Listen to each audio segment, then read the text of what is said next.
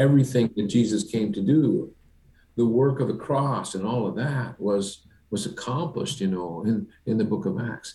Add to that the fact that in the Old Testament, um, you can look at uh, Exodus 34, you can look at Amos chapter 9, you can look at the various passages where literally um, it's a promise that when Yahweh speaks his name, he's calling you into a covenant. So when we look at baptism and, and just think of it as like some would say an outward sign of an inward belief, it is that. But it's it's it's something incredible that God Himself would say, You're mine. Mm. Uh, you're in relationship and your sins are gone. And I choose you to be a part of my my chosen generation, a royal priesthood, holy nation. You're you're whatever Israel was. You're that as well. I mean, what an incredible uh, a truth that, that we can know.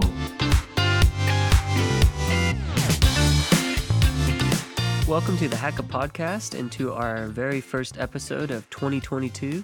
My name is Greg Hackathorn.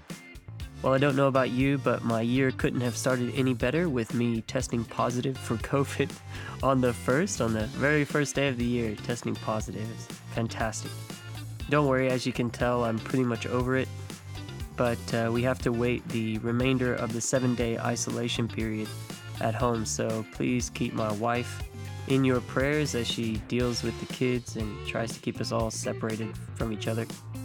Like I said in my thank you episode last week, it has been a very eventful two weeks in this house.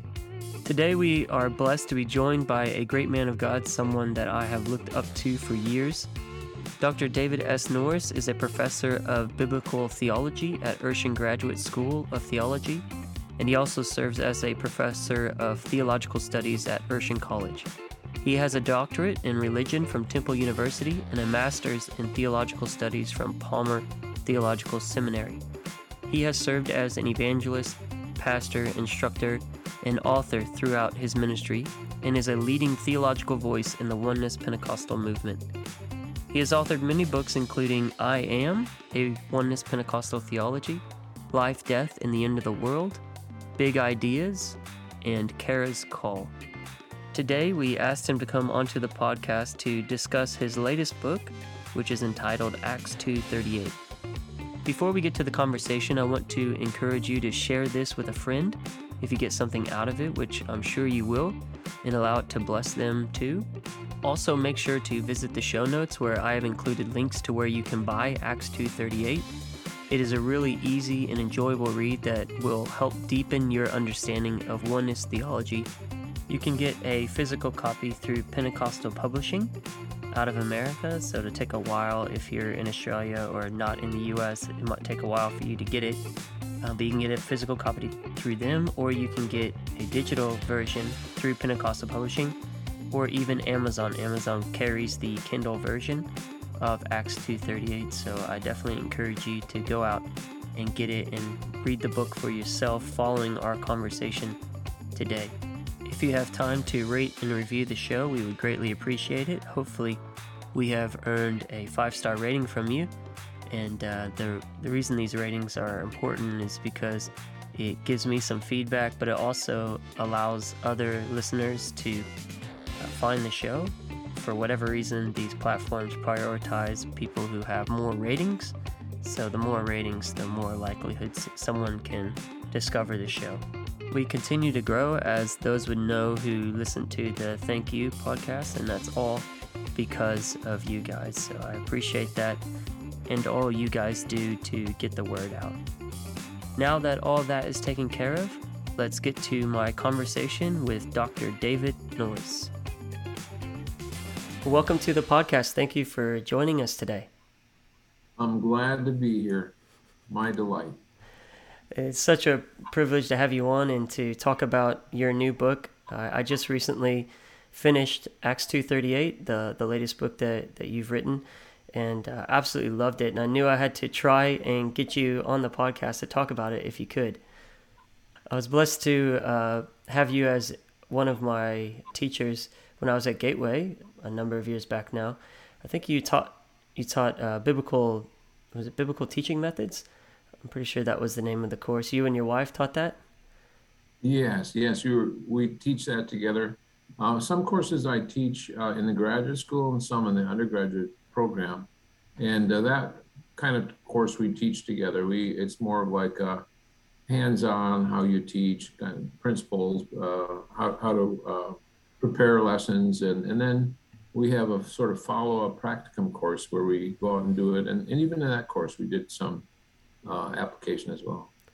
Yeah, I remember uh, teaching it for I think some adult Sunday school classes in the St. Louis area. But it was a privilege to sit in one of your classes, and you've always been a favorite teacher of mine. So I'm so blessed to have you on here today. I'd like to start off these conversations with the uh, listeners getting to know my guest, uh, getting to know you a bit more. So if you wouldn't mind uh, sharing a bit of your background, it can be very brief, but just a bit of your background, you know, where you're coming from, that sort of thing. Absolutely. I was, uh, my grandfather uh, was a Pentecostal preacher. And so, in some sense, I was born in the church. But my, my mom and dad didn't go to church. So, uh, well, all six of their children went, and actually, all of them got the Holy Ghost, all were baptized in Jesus' name, and all uh, wound up in some sort of ministry. Uh, my dad uh, well, some, he would drop us off at Sunday school and pick us up. And uh, the other church experience I had as a child was going to summer church camp. So those were my two things that I did. Uh, um, it was a good home in terms of uh, my mom and dad were good providers, and um, my dad really believed what the church had to say, mm. which was ironic. He would say, "Whatever the church says, do it." You know, he wouldn't go himself. But he didn't do it. Yeah, yeah. So of course, unless you really have your own experience, that's not going to keep you. And the wonderful thing about Pentecostal experience is every generation is a first generation, and every experience is your own unique experience. So when I was uh, uh, 11 years old, went to church camp since I was five. And when I was 11, so I got the Holy Ghost and uh, really felt a call to preach. I guess that's the language God speaks to you in the language you can understand. That's the language I could understand. And uh, really served the Lord all my teenage years and uh, went to Bible college, went right into ministry afterwards. And uh, when I was, uh, my wife and I evangelized, and then we started a church. When I was 30, I felt a call to to uh, teach in a Bible college setting, and I've been doing that now for uh, 37 years. Wow. So you briefly mentioned your grandfather. One of the things I love about this book, uh, Acts 2:38, which we'll be talking about today, is the personal stories that that you weave throughout the the narrative, and you use these different stories to to talk about different aspects of theology, different questions, and those sorts of things. And one of the narratives that you get back to quite frequently is the one about your grandparents and uh, your your grandfather, Reverend S. G. Norris, and your grandmother. They were the founders of is it ABI Apostolic Bible Institute. That's right, back in the olden olden days. yeah. 1937. 1937. Wow, and that was before the UPCI was even a thing, right? before the yeah, merger? there were a couple of major uh, organizations, and and uh, there, my grandfather was part of what was called the PA of JC, uh, Pentecostal Assemblies of Jesus Christ, which uh, came to merge with uh, other organization, which was the PCI, Pentecostal Church Incorporated. And I, I especially love the story you share about how they came to God, their conversion experience. That, that was beautiful. Just reading that about your grandmother who uh, brought your grandfather along and how he fought uh, so hard with his faith. You know, he was like, I don't know if this is for me, and kind of gave God an ultimatum. Uh, I'll leave it to the the listeners to get the book themselves and to read it, but it's a it's a wonderful story, and that's what I love about this book. It talks about the history of the UPC, the movement. Uh, it also talks about your personal history and other things. Um, before we dive into the, the book too much, I did want to uh, you mentioned that you felt a call to minister or to preach around the age of 11. Would you mind diving into that a little bit more? Just to, uh, what was that like when you had that personal call? Because it's one thing to be the grandson uh, of these yeah. wonderful apostolic leaders, but then to have your own personal call. You know, I think everyone has to have their own personal call. So I think that's so important, whether that's uh, pulpit ministry or whether it's um, some specific thing. God has something for everyone to do in the kingdom of God.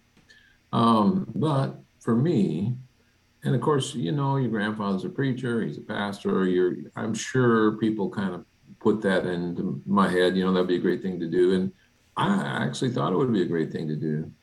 So when you're in the church, you don't have any. I used to think I didn't have a testimony because I never, you know, was in a gang and throwing potatoes with razor blades or anything like that. I just was a kid, you know, in the mm-hmm. church and went to Sunday school, and went to church camp. And so I got the Holy Ghost on a Thursday night. Uh, Winfred Black was the camp evangelist and he came actually several times and uh, really gifted in terms of creating faith and uh, believing for miracles. And they always had a great camp when he was there. Uh, and then that Saturday, uh, I was baptized in, they called it, it was called Camp Galilee. And then they called the little lake, Lake Galilee. It was more of a pond than a lake, though. Uh, anyway, I was baptized in Lake Galilee, which was an algae filled mucky pond and uh, but you know when god's there mm. all those things become holy. Right. Um, the sunday afternoon they okay so this was back in the day. There weren't junior camps youth camps all kinds of camps. This is a one two week camp. Everybody came brought their stuff. They took their family vacation. This was uh, so there were services after services after services. I mean nowadays people go like what in the world was that? You know? So we had a sunday morning service a sunday afternoon service and a sunday evening service. And um, the, it was a sunday afternoon service. I remember the preacher. I don't remember anything he said. I do remember he was boring. And I, I nobody was more surprised than me when i felt like god spoke to me in the context of that message. There was no flashy uh, fiery thing, but it was so real. I mean, I can go back to that. Mm-hmm. In fact, I lived in my teenage years on that experience. And it's the kind of thing, you know, when you're a kid, and I, I since that time, if a child tells me the Lord told me to go to Russia or Afghanistan or something, I don't, I don't, I don't um, push down anyone's dreams. I say, well, thank you so much for you honor me by telling me, and I'm not going to tell them to go there, but but I know God will always confirm mm-hmm. the callings that He makes, and He did that for me in my teenage years. Uh, but I remember um, telling, I didn't tell anyone except my friend, my friend Tom, and my friend Tom and I were, would get into trouble together. So when I told my friend Tom, his immediate response was to laugh, uproariously laugh at what I said. Well, again, that helps me guide people today. You know, be careful who you tell your dreams, and mm. um, help save people and people that can um, keep confidence and all that. So yeah, that was my experience, and I wish it would more like Saul on the road to Damascus, but it was it was pretty like a normal kid thing. And uh, oftentimes, when you grow up in the church, you just sort of grow into the things that God has for you. It's not always a traumatic some kind of cataclysmic thing.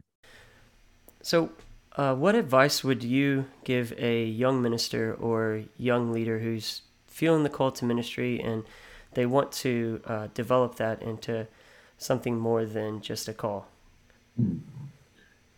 Well, there's not one path. Um, back in the olden days, when I was um, starting ministry, there were two paths in the United States here. One was you could evangelize. Back then, people came to church a lot. Didn't matter if you were good or not. they were oh, a sweet young couple, you know. You know, so it kind of got you started. And then another uh, typical path would be maybe to take a little country church for a couple of years, and the old farmers and their families uh, would beat up on you for, for uh, the time that you were there. And after you had that experience, you go on to something else.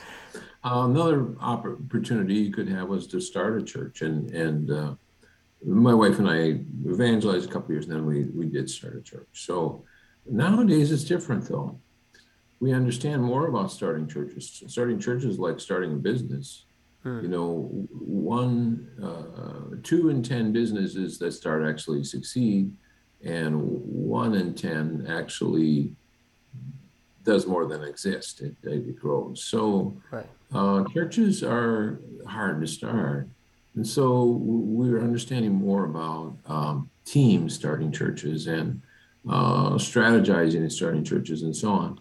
Um, within the local co- context of a church, if you have a church that's doing ministry, there's there's oftentimes uh, opportunities to minister. Now, maybe it's not a titled thing, but there's always something that needs to be done. There's always, mm. I mean, there's there's people that need to be picked up. There's a ministry you can start and this or that, mm, uh, old folks home or, or whatever.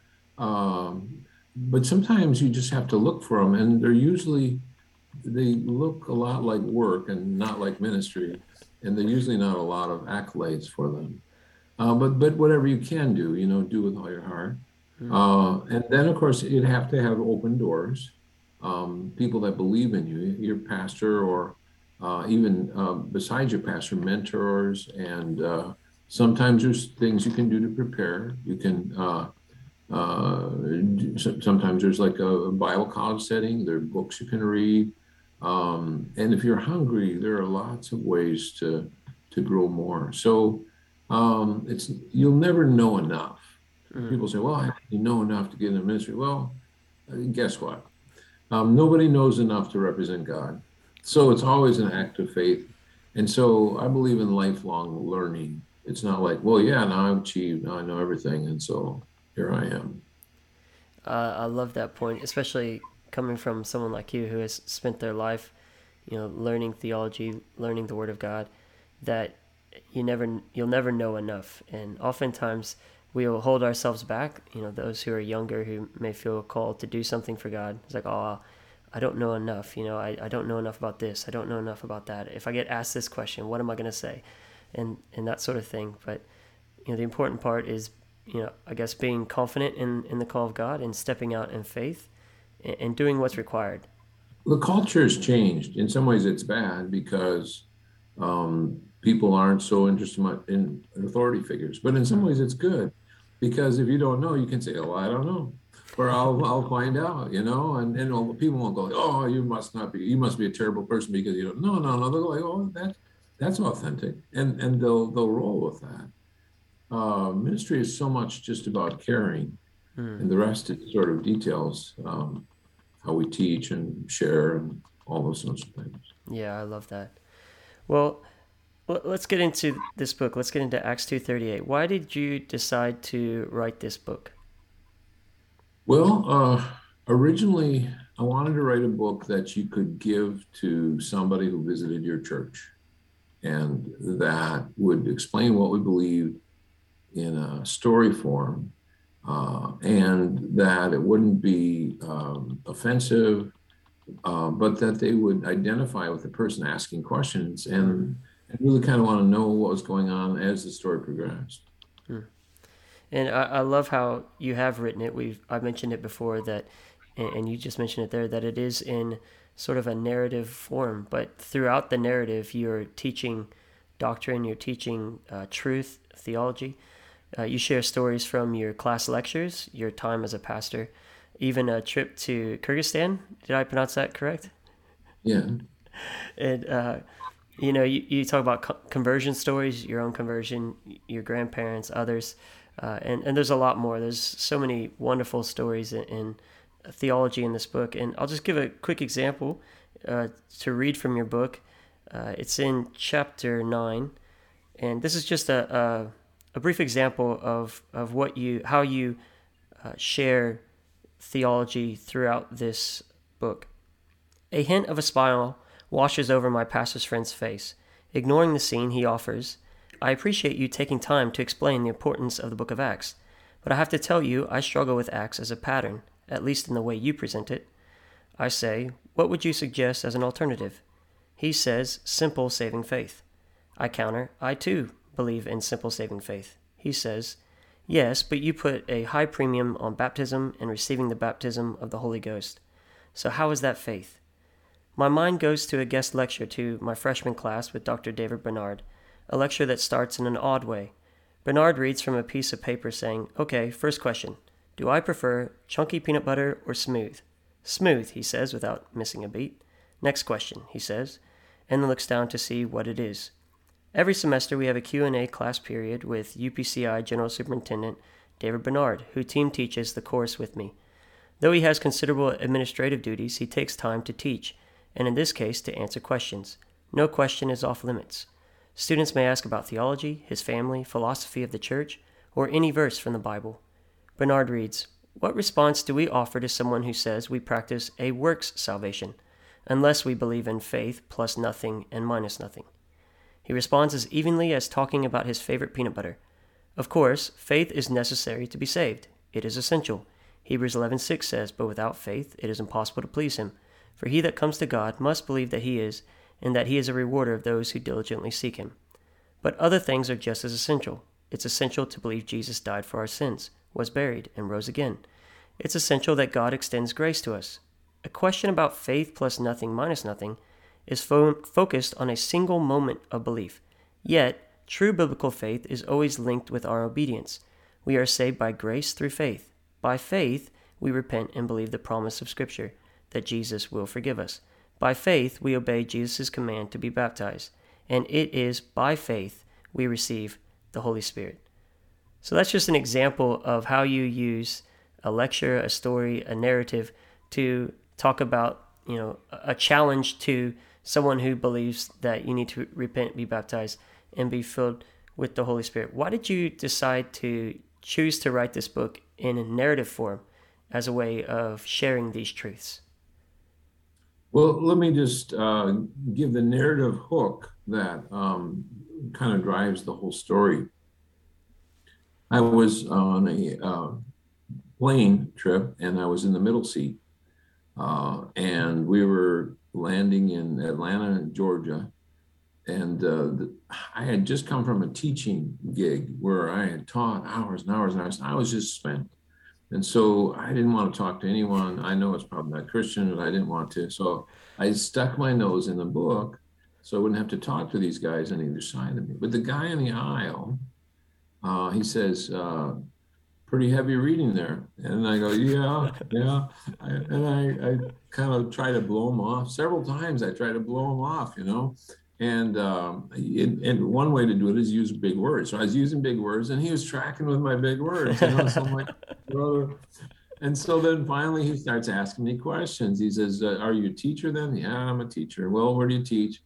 I teach at a Urshan Graduate School of Theology. Oh, okay. Well, where, where's that? And St. Louis area, and, and uh, what a denomination. I said, we're a UPC. And I say UPC, and he always says oh, UPC. I got to ask you a question.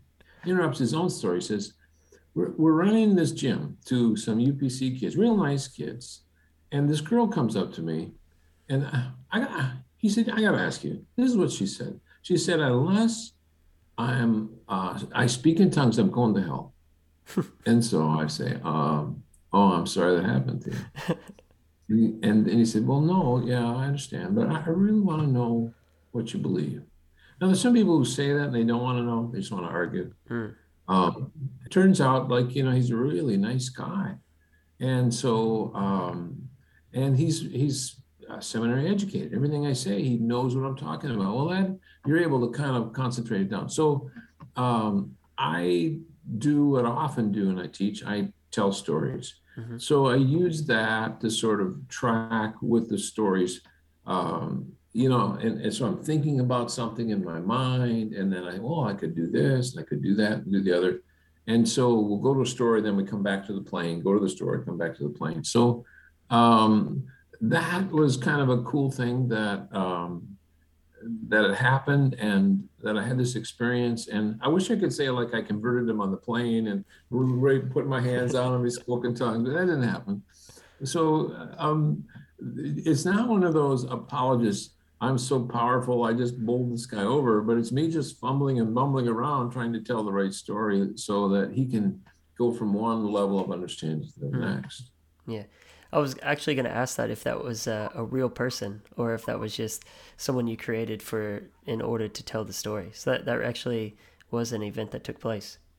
Yeah, yeah. And so that was such a marked match. because like I, I do some technical things in the book. I start talking about what's called chiasmus. Mm-hmm. He knows chiasmus. Oh, he's, oh, wow, he's been okay. He knows exactly what I'm talking about. So when I try to explain why Acts 2 is so important, he gets that. It's mm. like it was really a cool moment. That's awesome. And and that's one of the things that I really like about the book is because it talks about theology in a way that's the way it's not normally talked about. You know, it talks about our faith or uh, as you say, apologetics in, in a way that isn't quite normal. You know, most of these books, they dive in real deep. And there are complicated things that you do talk about, as you mentioned, chiasmus, and we'll talk about that a little bit later. Uh, but, you know, you try and keep it simple and then also tell the story in such a way that uh, it, it stays with you. And, and that's what I like about it. Well, one of the um, things I have a hard time doing is writing in St. Louis. I almost have to go away like mm. for summer or for break to write because there's so many things kind of pulling at you. But one of the cool things that happened was uh, Jeremy Painter, who's a teacher at the school, he had started this writing club, and he he writes a lot of um, personal stories. And when he did his personal stories, it was like, okay, I can do this. I can. And the writing club was, um, you know, colleagues of mine, just people that were in writing, and they were very, very helpful. But they would tell you the truth. They'd say, "Well, this is good. This is good, but but why do you have to be the hero there? I mean, you know, or this is good. This is good, but like." Wait a minute. Why do you slam dunk everything? How come you have to know? So then I realized I can't be the hero. I have to make the guy in the plane, that implied reader, the hero. Mm-hmm so that a, a, a, visitor, when they read this, will identify and, and, realize, oh, okay, that that objection is a sound objection. You should mm. be able to answer that, or that that should be known. You know, so uh, kind of very slowly going through it, not just trying to bend people backwards over to get them in the altar or something like that, but to allow people to kind of simmer it on the on the low setting on the stove until it's it, it, it comes out right. Right. Well, one of my favorite chapters in the book is chapter 10. Uh, you entitled it Eureka. And uh, it tells a story. Well, it doesn't tell the story about how you wrote the book, but you wrote a book a few years ago now called I Am, a Oneness Pentecostal Theology. Am I right that that was based in large part off your doctrinal uh, dissertation? Yes. Um, the key points were, and also my. Um, master's thesis, which was a historical piece on oneness. Okay. So I, was, uh, well, that's another book that I would definitely recommend anyone get uh, if it's just for the endnotes. Uh, they they might struggle to read through some of the theology throughout the book because it's more of a heavy, heavier type book, but the endnotes are just absolutely outstanding, especially when it comes to you know trying to converse with people about the oneness of God and, and different aspects of our faith. Uh, so the reason I, I like the chapter 10 so much is because I love I Am so much, the book. And so it was really cool to kind of see um, one of the big developments in, in the book I Am come to light for you in chapter 10, Eureka. And if, I, if you wouldn't mind letting me read, I know it's it might be a bit jarring for you having someone read your book, especially someone like you from a dramatic background who's such a, a, a great uh, actor and, and, reader. But uh, this is from chapter 10. My car somehow finds its way to Princeton. Eureka, I say mockingly, as I pull into a parking space and look down at my shoes. In jest, I, o- I echo the Greek scientist Archimedes from the 3rd century BC. In the middle of taking a bath, as he is reflecting, he formulates the principle of buoyancy. So excited is he and so amazed at the revelation that he runs down the street naked on his way to tell the king. He cries out, Eureka, which means I have, I have it, or I found it. Come on, Dave. You just need to get out of this car and get in that library. Yes, I do, I say, but I don't. I just sit there. I pulled the keys from the ignition, but have no strength to do anything more. I think, I shouldn't be here. I shouldn't even be doing what I'm doing. I think of my grandfather saying, I don't care if they are a PhD, THD, DD, or twiddle DD. I now put the keys back into the ignition to go home. It's no use. Yet, for some reason, I never turn the key in the ignition to leave. I just sit there. After a while, the voice of my grandmother, Jessie, breaks through my brokenness. She intones, Be all you can be, learn and grow, and never stop learning. After a minute of nothingness, I take my keys from the ignition, gather up my things, and open the car door. Even as I walk toward the entrance of the library, my doubt returns. My feet get heavier as I head through the door. Why, O oh God, would you call me to something I can't finish? Every month I'm going deeper in debt. Lord, I just can't do this anymore. I pastor a small church and I'm flying out a couple times a month to teach at a Bible school in Indianapolis, but none of this is really paying the bills. Who am I kidding? Suppose I do find the key to writing this dissertation and spend another year or more finishing it. None of the people on my dissertation committee even agree with each other on most things.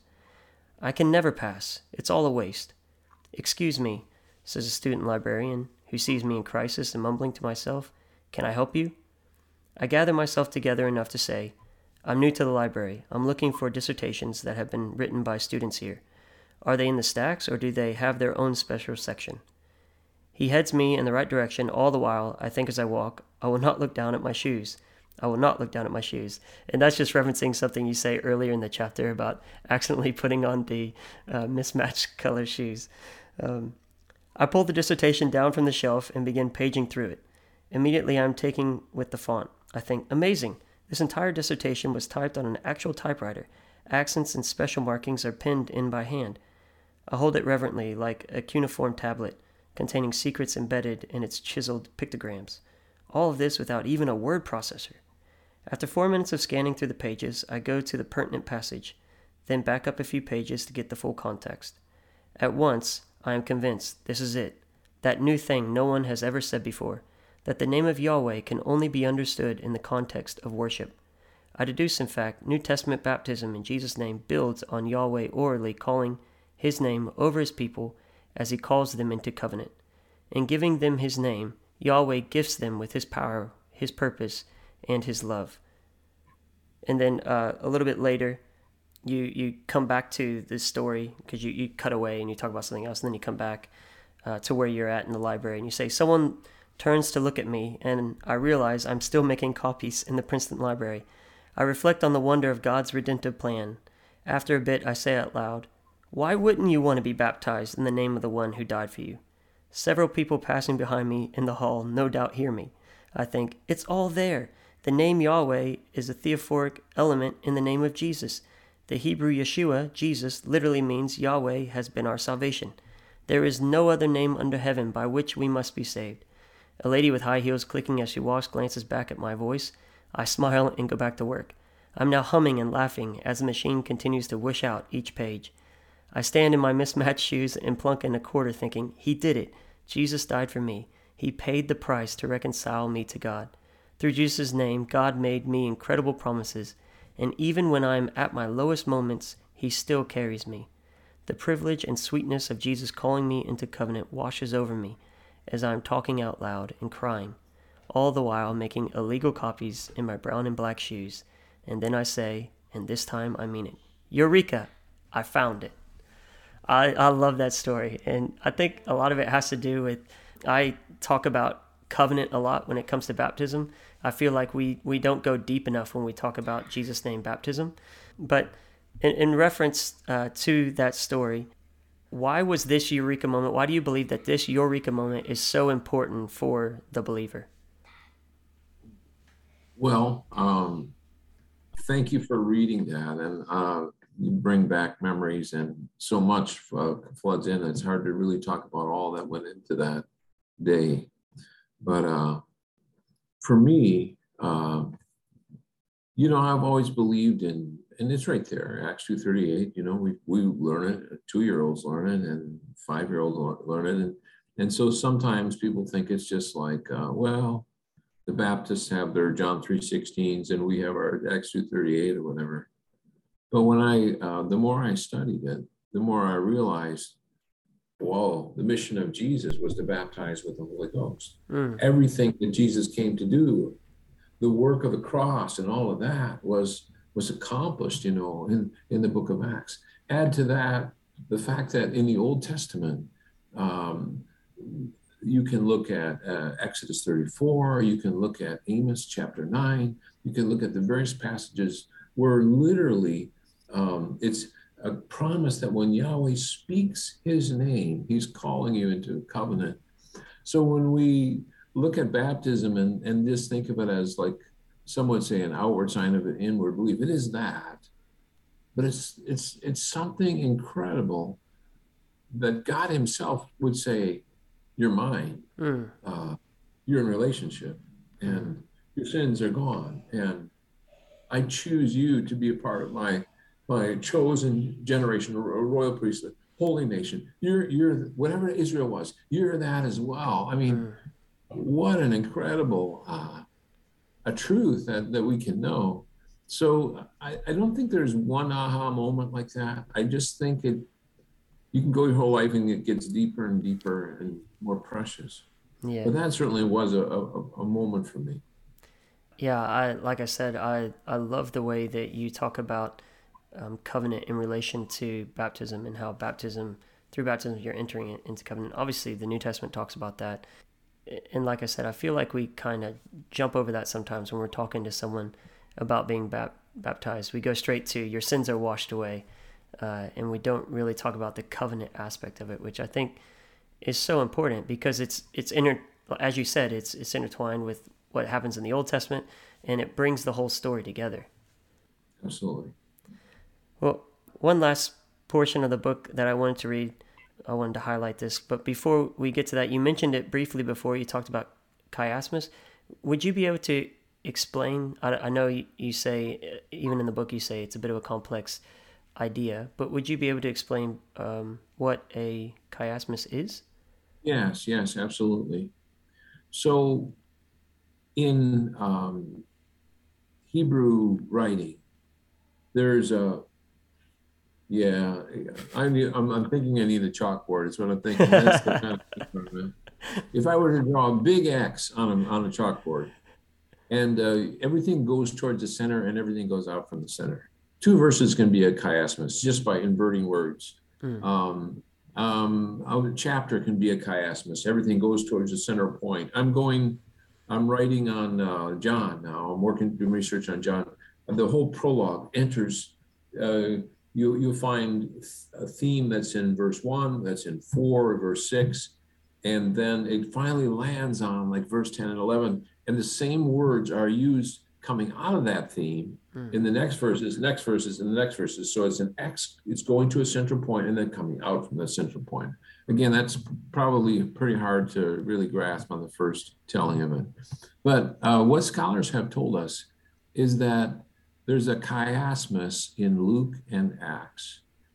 Um, Luke is a theological writing. It's not just a history book. It's not just a story of Jesus. Uh, if I took you to all the different places in Luke's gospel, uh, over a dozen places where he's heading to Jerusalem to die. And it, it, goes all the way back to the early parts of the book.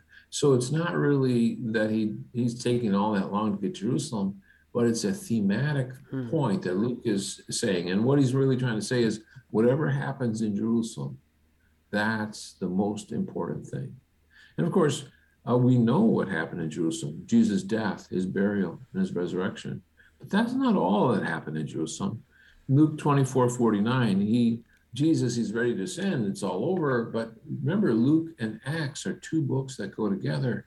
And their story continues from Luke to Acts. He says that repentance, remissions of sins, to be preached in his name beginning at Jerusalem. Verse 49, he says, Go to Jerusalem, I'll send you the promise of my father. Everything that I promised you, you haven't got it yet, hmm. but it's going to come to you picks up in Acts chapter 1. Acts 1 4, he commands them to go to Jerusalem. Uh, and so you have Acts 1 8, and here's the pattern the, the outward X. The inward X is everything going to Jerusalem. Acts 1 8. Uh, you'll, be, you'll be witnesses to me in Jerusalem, Judea, Samaria, to the end of the earth. It's this X that goes outwards. So, if theologically what happens important is the center of the X, and if the center of the X is what happens in Jerusalem, then Luke is not just telling a history, but he's telling a theology that pay attention to what happens in Jerusalem. That's what is the most important thing theologically. People get the first half death, burial, resurrection. What they miss is the mission of Jesus was to baptize with the Holy Ghost. Right. John came to baptize with water. Jesus came to baptize with the Holy Ghost. How many people were baptized in the Holy Ghost in Luke? Well, none. John 7 39, the Holy Ghost was not given because Jesus was not yet glorified. But in Acts 2, after Jesus is glorified, then he pours out the Spirit. He links it. Um, you have this official speaker in Peter in Acts 2.16 who links it with the prophecy of Joel. And in verse 33, he says, He's poured out this which you now see and hear. So tongues are very much enmeshed in that receiving of the Spirit. And then the first time you have all 12 apostles standing together, only time in the book of Acts. And you've got them standing together and they're asking, What shall we do? And this is the answer that's given. The whole thing is set up for this repent. Let every one of you be baptized in the name of Jesus Christ, remission of sins. You shall receive the gift of the Holy Spirit. So the uh, literary genre of Luke Acts and of the Semitic Hebrew way of thinking demonstrates for us that we're not just crazy for emphasizing that verse acts 238 or we're not just making it up as well that's our verse but that the bible itself points us in that very direction. Yeah and that was gonna i guess be my follow-up question. And you kind of referenced what i was gonna read anyway so there's no need to read that. Um, but yeah in reading this book especially towards the end of the book you you grab a hold of the fact that there's so much more to Acts 238 than than we ever thought there was. Like you know you know we believe oh, okay this is the first message preached on the day of Pentecost but then you show as you said through literary form why everything's pointing to that but then the opposite takes place you know on the way out. As you said it's like an X. Mm-hmm. So so it's building up building up building up and then this Holy Spirit's poured out and then it starts going yeah, out. You, your children, to all that are far off, as many as the Lord God will call. And that's what happens in Acts 8, Samaritans, Acts 10, the Gentiles. You have the rest of Acts going where Acts 17, they would say, These who have turned the world upside down have come here also. So uh, that's the story of Acts, uh, how that single message gets uh, splashed across the first century world. It's amazing. And you actually argue, I think you argue a little bit later in the book, that it's more than just a, a Luke acts chiasmus, but uh, you know, there's more to the story. I don't know if we want to get there because we want people to actually get the book and and read the book, but. Uh, it's it's such a such a, a wonderful read. I really enjoyed it. I I hadn't uh, heard about it, and then I just happened across uh, Brother Bernard mentioned it on his Facebook. He was talking about how he, you know, how he sometimes posts. I don't know if, if you go on Facebook. I know your wife does, but he sometimes posts the books that he's reading, and he and he wrote Acts two thirty eight by uh, Dr. David Norris. I'm like, well, Brother Norris has a new book out. No way! So I went and got it, and uh, I highly recommend anyone uh, to go ahead and read it, especially you know if you're into teaching Bible studies, if you're wanting to share the gospel, but also if you want to get something for someone who is questioning, who you know is coming to Pentecost for the first time. Uh, interacting with the apostolic church and they want to know what we believe why we believe it and if there is a foundation for that belief and, and it's not just you know a, a, church making up whatever they, they want about the bible. A, a, number of churches and individuals are using it and uh, and buying a, a number in quantity. Uh, had a friend um, call me and or no i guess he emailed me texted me something. And he said how do i get large quantities? So i said well contact uh, pph uh, pentecostal publishing house. And so he, uh, because he got a larger order, he, they discounted him, and he bought 150 for his church to give to visitors. And uh, had a guy call me last week, and he's working with the Amish community, and he said, "I'm buying a whole bunch of them, going to give them out." Uh, and so uh, I'm pretty uh, excited about, um, you know, the, the that it's going to be able to be used that way. It's, it's not offensive. It's something you can read and enjoy as a story but all the while you're doing that, you know, you're getting truth, sort of a seed that's sown in the in the context of the book.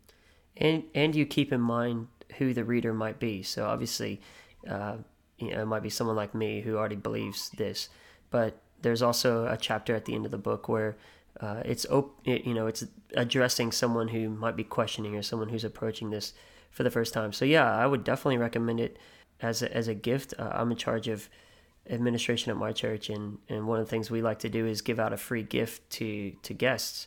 And so maybe this would be a good thing for you to give out to guests, or even uh, if if you're starting like a onboarding sort of class, a membership type class, this would be a great book to give out to someone to to get a further understanding uh, of what we believe in. And I'll have links to where you can buy it. You can buy the physical copy. I'll have links to where you can get it. I think you can get. Can you get the physical copy on Amazon? I know you can on PPH. Uh, well, PPH owns it, and so right now they haven't yet put it on Amazon. Whether they will or not, I don't know. Um, uh, so we'll wait to see kind of what how that goes. Okay, but you could definitely get the digital version on uh, Amazon. I got, I've got the Kindle version. I think. I, oh no, there is a Kindle version, but I bought the one, the PDF straight from uh, PPH, which you can do as well. You can get the electronic copy through uh, PPH, and they'll they'll email it to you, and you click the link, and it's it's there on your tablet to read. If you don't want to wait for uh, shipping, and I, have yet actually here in, in Australia, we've um, PPH has set up an Australian website, so I'll have to have a look at that. Um, I'll have the link on there if it's available through the Pentecostal Publishing House, the Australia version. I'll make sure to link that as well for those who listen to the podcast who are in Australia. One final question I'd like to ask this to uh, everyone who comes on the podcast. Um, what drives you when it comes to ministry, when it comes to uh, what you're doing in the kingdom of God? What is it that is that driving force for you? When I was uh, 30 years old, um, the church that I started was doing pretty good. Um, and I was very thankful for that, but I was uh, creating, uh, somehow I was discontent. And when missionaries would come through, I'd ask them all the same question. I said, Well, I'm glad what we're doing here, but what are we doing to reach the world? And uh, one missionary said, Well, maybe you're called to be a missionary. Just uh, spend about 30 days in prayer and uh, you can fast and seek God. And if God speaks to you, then you'll know that that's what He wants. I said, Well, I, I, I've never thought of being a missionary. He says, Well, have you ever volunteered? I said, No. He said, Well, God doesn't force anyone to do anything. Tell him you'd be willing to do something. And so I said, Okay, okay, that. And so uh, at the end of 30 days, I didn't feel anything about missions. But then I had another friend, uh, Rick Lucas. He was a missionary, still is, to Japan. And he was there, and we were having lunch, and he uh, he said, uh, "You know, I'd like to start a Bible college uh, Japan at some point, if I can." He says, "That's the way we're going to reach the world." Mm-hmm. So um, I'm driving a bus, school bus in the afternoon, and, and I could tell you the place. I remember the time. It was as real to me as receiving the Holy Ghost, where God said, That's what I want you to do. I want you to invest your life in the uh, lives of others because you can only do so much. But it's, God, it's them I've called to reach the world. So I would say to your listeners, though, if you're listening to today, I would say this I don't think it's an accident that I'm here on this podcast. And not because I'm so special, but because you're so special. Because I believe that God has already spoken to you. And I believe that He has called you for a special purpose. And why you're waiting or why you're doubting, I, you know, I understand that. It's just human. Um, but I wonder if you would just do what that missionary asked me to do. You just take the next little bit, make yourself open to God and say, Lord, put in my hand what you want to put in there. Take out what you want to take out. I want to follow that special voice and how the promises that you gave me that I don't think I can do and I'm not worthy. But I trust in you, Lord, that you're going to help me to reach the world. I'm going to pray for you now. Pray a blessing. Lord God, we're here together and we hear your voice. We feel your spirit. And Lord, I thank you, God, for how you've already spoken to us and for the things that you've already done in our lives. But there is this thing, there is this commitment, Lord God. There is this next step. Lord, and I pray for courage. I pray for provision. I pray for boldness. I pray, Lord God, for surrender. And I pray for your spirit to move on us, Lord God, and help us to do the thing that you're calling us to do. I pray blessings on this one right now. And I pray that you would work in their lives the miracles that you promised. And I pray that you would open doors of ministry that you promised. And I pray, Lord God, that their voice and that their writing and that their ministry would be uh, fruitful and that you would accomplish your work through them and use them to reach the world. And I thank you, God, that you're doing that in the name of Jesus Christ.